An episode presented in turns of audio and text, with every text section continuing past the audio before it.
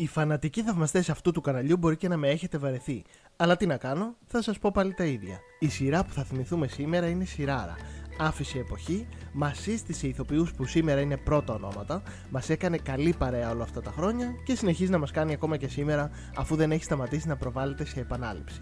Σας είπα, θα σας πω αυτά που σας λέω σε κάθε βίντεο.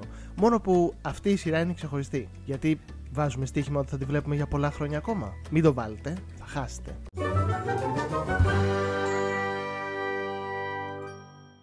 Αν είναι η πρώτη φορά που είστε σε αυτό το κανάλι, επιτρέψτε μου πριν μπω στο θέμα να σας πω δύο λόγια για μένα. Με λένε Αργύρι, οι φίλοι με φωνάζουν storyteller και μου αρέσει να λέω ιστορίες μέσα από τα κείμενά μου. Περισσότερα για μένα μπορείτε να βρείτε αν με ακολουθήσετε στα social media ή αν μπείτε στη σχολή Tabula Rasa που έχω τη χαρά να διδάσκω το μάθημα του σεναρίου.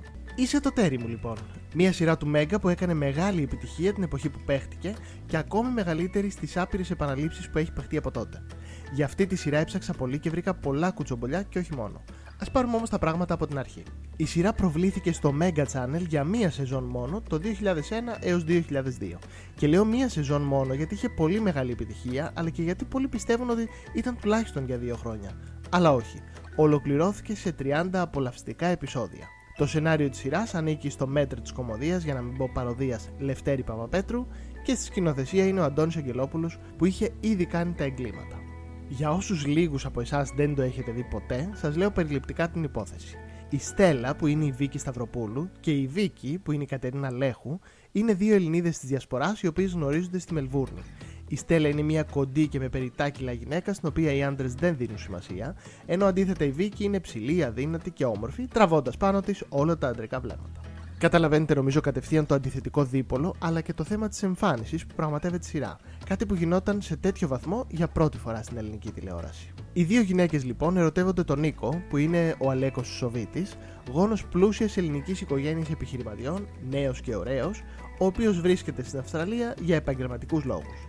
Η Στέλλα τον παρακολουθεί από μακριά χωρίς να του έχει μιλήσει ποτέ, ενώ η Βίκη τον γνωρίζει σε ένα μπαρ και γίνονται ζευγάρι. Παράλληλα, η Στέλλα, η Βίκη Σταυροπούλου δηλαδή, φλερτάρει διαδικτυακά και με τον Γρηγόρη, που είναι ο Βασίλης Χαραλαμπόπουλος, ένας νέος άνδρας από την Αθήνα. Ο Νίκος και η Βίκη αραβωνιάζονται και όταν οι δύο γυναίκες ταξιδεύουν στην Ελλάδα, η Στέλλα για διακοπές και η Βίκη για να γνωρίσει την οικογένεια του αραβωνιαστικού της, έχει την ιδέα οι δυο τους να αλλάξουν ρόλους. Δηλαδή να παρουσιαστεί η Στέλλα στην οικογένεια του Νίκου ως Βίκη και μέλους ανήφιτου φυσικά, και η Βίκη να παρουσιαστεί ως Στέλλας στο Γρηγόρη. Η Στέλλα δεν δέχεται, αλλά η Βίκη βρίσκει τρόπο να το κάνει αλλάζοντας τις ετικέτες στις βαλίτσες και αφήνοντας τη Στέλλα μόνη στο αεροδρόμιο. Βγαίνοντας από τις αφήξεις, συναντά την οικογένεια του Νίκου, η οποία περιμένει τη Βίκη και χωρίς να ξέρει τι να κάνει, τους λέει ότι είναι εκείνη. Ευρηματικό σενάριο με πολλά μηνύματα. Γιατί η πλούσια οικογένεια του ψηλού και όμορφου Νίκου, που περιμένει να δει μια αντάξια γυναίκα για το γιο της, βλέπει μια κοντή λαϊκιά εύσωμη φτωχή γυναίκα, που όμως καταλαβαίνουμε τον καιρό ότι έχει άλλα χαρίσματα, πέραν της εξωτερικής εμφάνισης και της οικονομικής κατάστασης. Αλλά και ο Γρηγόρης που περιμένει μια πιο απλή και καθημερινή γυναίκα, γιατί και ο ίδιος δεν είναι αυτό που θα λέγαμε το πρότυπο της ομορφιάς, σύμφωνα πάντα με την εποχή, τελικά ανοίγει την πόρτα σε ένα μοντέλο. Και φυσικά παραξενεύεται και τρομοκρατείται. Και τα ευτράπελα ξεκινούν. Η Στέλλα μένει με τα πεθερικά της Βίκης που τη φιλοξενούν στη βίλα τους. Αν και ξαφνιάζονται που ο Νίκος βρήκε μια γυναίκα τόσο διαφορετική από εκείνες που συνήθως έβρισκε, η Στέλλα κερδίζει τις καρδιές όλων, εκτός της ανέτας. Ένας ρόλος που έκανε αριστουργηματικά η Δάφνη Λαμπρόγιανη. Ενώ ερωτεύεται και το Σωτήρι, το νεαρό πρωτοεμφανιζόμενο τότε Αλέξη Γεωργούλη, το μικρό αδερφό του Νίκου. Τα πράγματα περιπλέκονται ακόμα περισσότερο όταν ο Νίκος επιστρέφει από την Αυστραλία και βρίσκει στο σπίτι του μια διαφορετική Βίκη. Και κάπου εδώ θα σταματήσω. Δεν θα σας πω άλλα γιατί όσα γίνονται είναι πέρα από κάθε φαντασία. Και φυσικά δεν θέλω να προδώσω κάτι για όποιον θα έχει τη χαρά να το δει για πρώτη φορά.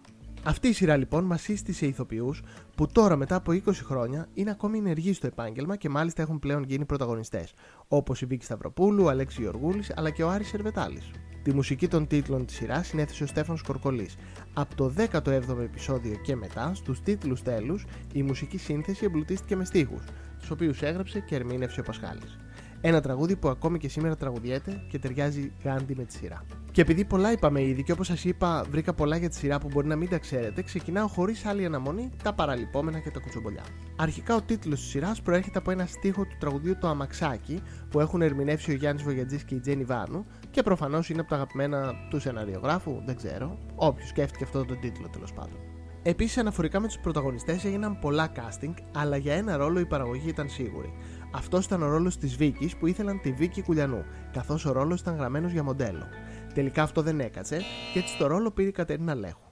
Απ' την άλλη, ο σεναριογράφος που έχει αιμονή με τους χαρακτήρες και ξέρει ακριβώς τι θέλει από αυτούς, είχε τονίσει επανειλημμένα στη Σταυροπούλου και τη Βογιατζάκη ότι δεν έπρεπε να χάσουν κιλό κατά τη διάρκεια της σειράς, καθώς ήξερε ακριβώς αυτό που έλεγε η σειρά του. Αυτό τελικά δεν ήταν και τόσο δύσκολο, αφού υπήρχαν σκηνές που τρώνε ολόκληρες τούρτες, πατατάκια, μέχρι και 20 ολόκληρα αυγά είχε φάει η Βίκη Σταυροπούλου στη σκηνή με το φαγητό στην άνδρο, μέχρι να πετύχουν το αποτέλεσμα που ήθελαν. Αλλά και με τη Σοφία Βογιατζάκη είχαν θέματα. Ο Πετρόπουλος την ήθελε για κολλητή της Στέλλας και φυσικά ήθελε και εκείνη να συμμετέχει, αλλά υπήρχε ένα μικρό κόλλημα. Φοβόταν τα αεροπλάνα και έπρεπε να ταξιδέψει στην Αυστραλία για κάποια επεισόδια. Τελικά φυσικά ξεπέρασε το φόβο της και πολύ καλά έκανε, γιατί μετά το σύριαλ αυτό ξεκίνησε η καριέρα της. Κάπως μαγικά κούμποσαν μεταξύ τους όλοι οι ηθοποιοί, όπως και ο Χαραλαμπόπουλος με το Σερβετάλι, που πέρασαν μαζί οντισιόν και όταν τελείωσαν οι δημιουργοί ήταν σίγουροι και για τους δύο, αλλά και για τη σχέση μεταξύ τους. Επίσης, στο 8ο επεισόδιο, η Κατερίνα Λέχου και ο Βασίλης Χαραλαμπόπουλος βγαίνουν από ένα μπαρ. Αυτό το μπαρ, αν δεν το καταλάβατε, είναι το καφέ της Χαράς. Κουλό, κι όμως. Επίσης, υπάρχει ένας ρόλος που άλλαξε κατά τη διάρκεια των επεισοδίων. Μην ψάχνετε, δεν θα το βρείτε, θα σας το πω εγώ. Ήταν δεύτερος ρόλος και αφορούσε το Ιγκουάνα του Λάζαρου.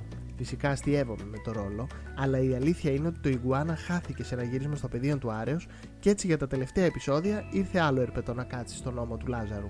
Και για όσους δεν θυμάστε τη λεπτομέρεια, το Ιγκουάνα λεγόταν Μίτσος και δεν ήταν αρσενικό αλλά θηλυκό. Αλλά ο δημιουργός το είχε βαφτίσει Μίτσο. Επίσης, άλλος ένας ρόλος που κάποιοι μπορεί να μην θυμάστε είναι της Δανάης Μπάρκα, της κόρης της Βίκης Σταυροπούλου, που έπαιξε σε ένα επεισόδιο τη μαμά της σε μικρή ηλικία.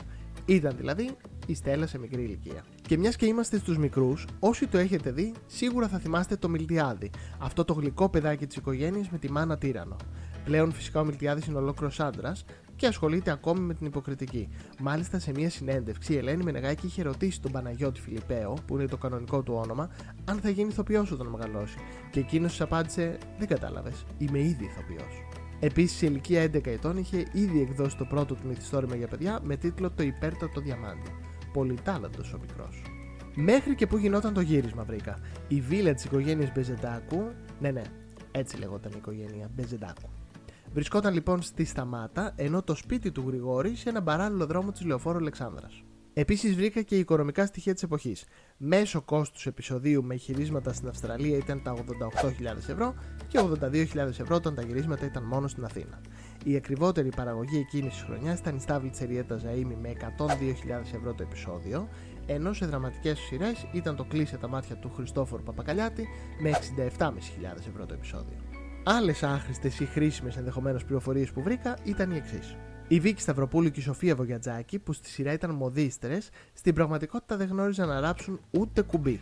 Είδες άμα είσαι καλός ηθοποιός. Σε αντίθεση με τη θεία της σειράς, τη Βίκη Βανίτα, που παρακολούθησε μαθήματα στη σχολή τυφλών, καθώς στη σειρά είναι τυφλή. Η σειρά, όπως είπαμε, βασίζεται πολύ στην εξωτερική εμφάνιση και παίζει με αυτή και όλα τα στερεότυπα που υπάρχουν. Έτσι και το ιδιαίτερο χτένισμα του Λάζαρου, μια κόκκινη μοϊκάνα, που έδινε τη δική της σημειολογία στο χαρακτήρα, ήταν μια ιδέα της ενδυματολόγου της σειράς Κατερίνας Παπα-Νικολάου. Επίσης, ο ωραίος και γυμνασμένος Αλέξης Γεωργούλης δεν ήταν πάντα έτσι όπως εμφανίζεται στη σειρά. Αντίθετα, όταν σπούδαζε στη Θεσσαλονίκη, είχε φτάσει στα 103 κιλά. Αδυνάτησε κυρίως μέσω της ενασχόλησής του με την ελληνορωμαϊκή και την ελεύθερη πάλι. Αλλά και η Κατερίνα Λέχου δεν είχε συνειδητοποιήσει το εντυπωσιακό παρουσιαστικό της για αρκετά χρόνια.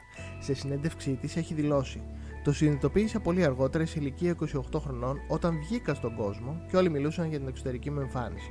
Οπότε λέω: Βρε μπάσκι είμαι ωραία και δεν το έχω καταλάβει. Η στέλα μας λοιπόν είναι η προσωμείωση της καθημερινής κοπέλας που έχει παραπάνω κιλά και γι' αυτό το λόγο χλεβάζεται από τους άλλους ανθρώπους ή δεν της δίνουν τη σημασία που θα έδιναν σε μια αδύνατη και ομορφότερη κοπέλα όπως είναι η Βίκη. Παρ' όλα αυτά η Στέλλα είναι αυτή που στο τέλος καταφέρει να την αγαπήσουν όλοι, όχι για την ομορφιά του σώματός της, αλλά για την ομορφιά της ψυχής της. Και επειδή σας είπα, έψαξα πολύ, βρήκα και ένα απόσπασμα από ένα άρθρο της εποχής που αναφέρεται στο φινάλι της σειράς, που σε κάποιους τότε δεν είχε αρέσει. Και κυρίως το γεγονός ότι η χοντρούλα, όπως να αναφέρει το άρθρο, νίκησε εντός εισαγωγικών. Άλλες εποχές τότε, παιδιά. Σας διαβάζω ακριβώς τα λόγια του αρθρογράφου του έθνους. Παρατάθηκε περισσότερο από όσο άντεχε η ιστορία της σειράς Είσαι το τέρι μου και το φινάλε ήταν αμήχανο και χειμωνιάτικο. Μέσα στο κατακαλό καιρό ακούγαμε τους ήρωες να μιλούν για ψοφόκριο και να φορούν μπουφάν. Μας φάνηκε σαν επανάληψη παλιά σειράς, παρά σαν το φινάλε εκείνη του Σπιρτόζου και όλο ανατροπέ σύριαλ που μας ξάφνιασε ευχάριστα στην αρχή της σεζόν. Λες και δεν το τελείωσαν οι ίδιοι που το άρχισαν. Τελικά συνέβη το αναμενόμενο. Θριάμβευσε η χοντρούλα, πλην ντόμπρα και καλοσυνάτη επί της ωραίας, μοιραίας και αδύνατης.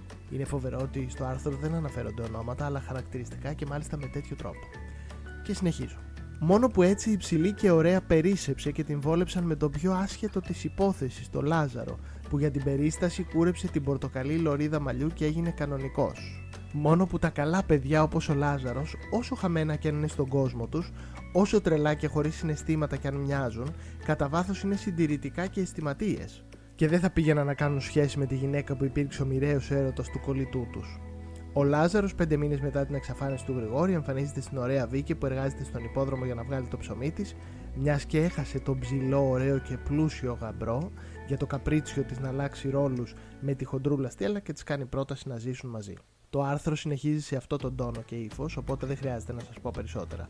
Νομίζω καταλάβετε τώρα γιατί ο Πετρόπουλος ήθελε να καυτηριάσει εκείνη την εποχή την εμφάνιση, το πάχος, τα κιλά, την κανονικότητα και όλα αυτά που πολύ ωραία παροδεί αυτή η σειρά και 20 χρόνια μετά είναι πιο επίκαιρη από ποτέ και μας βάζει τα γυαλιά. Ένα θα πω λοιπόν. Απλά δείτε τι.